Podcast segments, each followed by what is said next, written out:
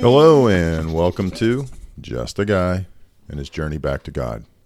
So today is uh, where today is we're in Mark 12, and uh, before we go and start reading, let's let's go to God in prayer. Father, thank you for today. Thank you for all that you've given us. I'm grateful that we can come before you day after day, that we can read your word, that we can talk to you, and that we can have a relationship with you. Even when we've failed, even when we feel bad about ourselves, even when we feel great about ourselves, we can we still get to come before you, the creator of all. And so, Father, I lift up this reading, I lift up this time to you, and I just pray for your wisdom. I pray for your understanding. And I pray that we would hear your voice and that we would understand your message. I thank you for this time. I thank you for your words. And I just pray that our hearts and our minds would be completely open and receptive to you. That it would only be you speaking, nothing from me. It's in Jesus' name I pray. Amen. So let's go ahead and get started right into Mark chapter 12, verse 1. Jesus then began to speak to them in parables. A man planted a vineyard. He put a wall around it, dug a pit for the wine press, and built a watchtower. Then he rented the vineyard to some farmers and moved to another place. At harvest time, he sent a servant to, to the tenants to collect from them some of the fruit of the vineyard. But they seized him, beat him, and sent him away empty handed. Then he sent another servant to them. They struck this man on the head and treated him shamefully. He sent still another, and that one they killed. He sent many others, some of them they beat, and others they killed. He had one left to send, a son, whom he loved. He sent him last of all, saying, They will respect my son. But the tenants said to one another, This is the heir. Come, let's kill him, and the inheritance is ours. So they took him and killed him, and threw him out of the vineyard. What then will the owner of the vineyard do? He will come and kill those tenants and give the vineyard to others. Haven't you read the passage of Scripture that says, The stone the builders rejected has become the cornerstone? The Lord has done this, and it is marvelous in our eyes. Then the chief priest, the teachers of the law, and the elders looked for a way to arrest him, because they knew he had spoken the parable against them. But they they were afraid of the crowd, so they left him and went away. Later they sent some Pharisees and Herodians to Jesus to catch him in his words. They said to him, Teacher, we know that you are a man of integrity. You aren't swayed by others because you pay no attention to who they are, but you teach the way of God in accordance with the truth. Is it right to pay the imperial tax to Caesar or not? Should we pay or shouldn't we? But Jesus knew the hypocrisy. Why are you trying to trap me? He asked. Bring me the denarius and let me look at it. They brought the coin, and he asked them, Whose image is this, and whose inscription? Caesar's, they replied. Then Jesus said to them, Give back to Caesar what is Caesar's, and to God what is God's. And they were amazed at him. Then the Sadducees, who say there is no resurrection, came to him with a question. Teacher, they said, Moses wrote for us that if a man's brother dies and leaves a wife but no children, the man must marry the widow and raise up offspring for his brother. Now there were seven brothers. The first one married and died without leaving any children. The second one married the widow, but he also died, leaving no children. It was the same with the third in fact, none of the seven left any children. Last of all, the woman died too. At the resurrection, whose wife will she be, since the seven were married to her? Jesus replied, Are you not in error because you don't know the Scriptures or the power of God? When the dead rise, they will, they will neither be married nor be given in marriage they will be like the angels in heaven.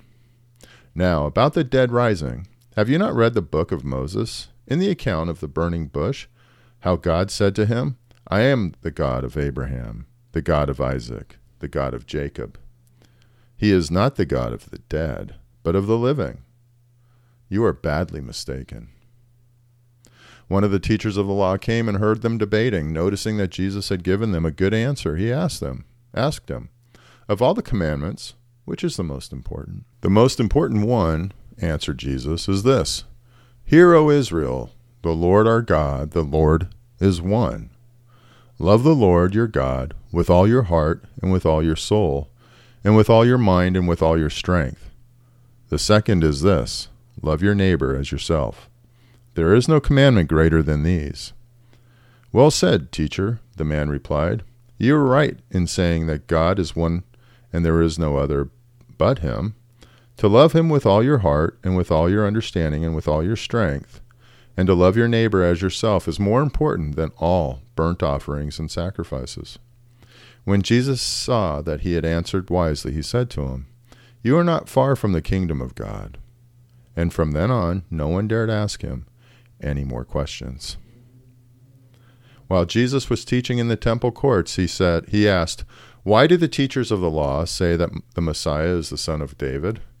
Did David himself, speaking by the Holy Spirit, declare, "The Lord said to my Lord, sit at my right hand until I put your enemies under your feet."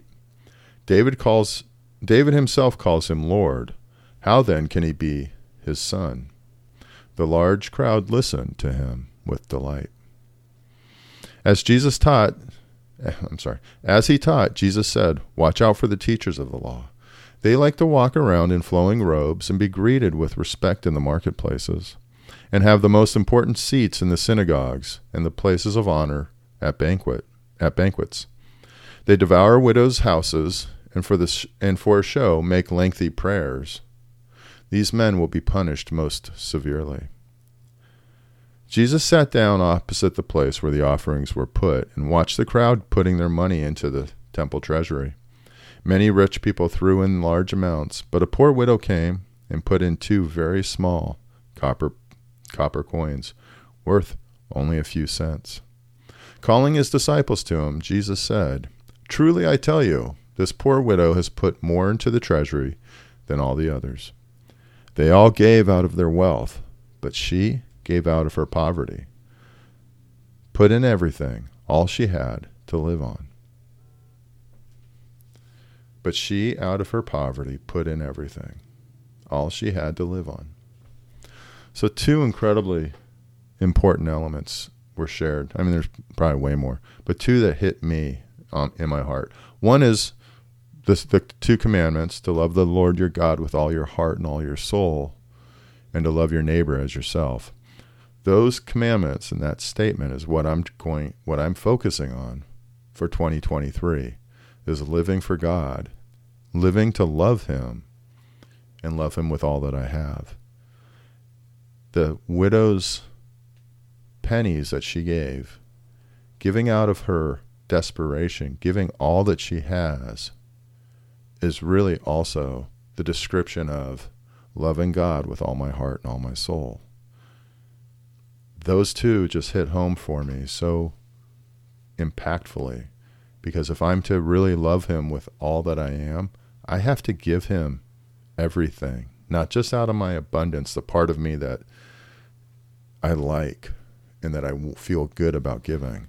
I have to give Him all. She gave out of her she gave everything she had. That means I need to do the same when I'm loving. To love him with everything I am, I have to give him everything.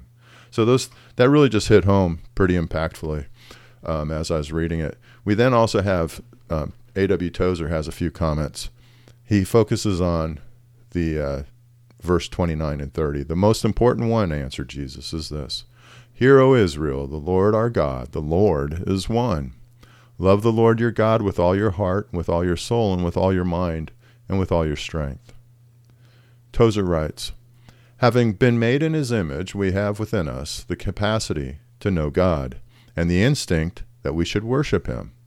The very moment that the Spirit of God has quickened us to his life in regeneration, our whole being senses its kinship to God and leaps up in joyous recognition.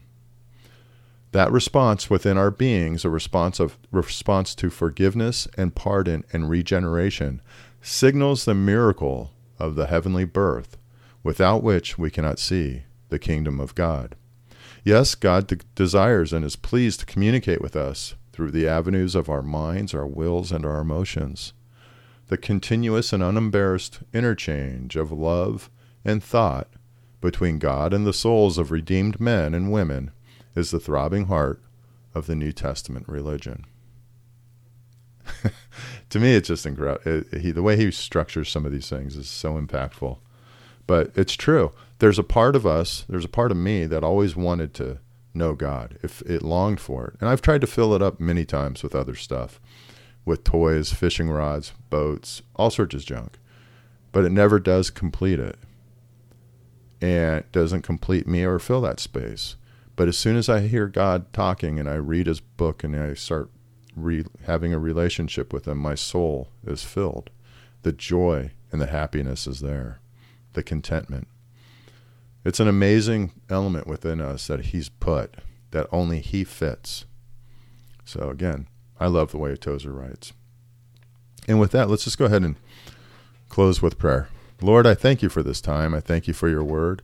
I'm grateful for all that you've done. I lift up this reading and I pray that it goes out and is is fruitful and that it multiplies and it touches people and they hear your message.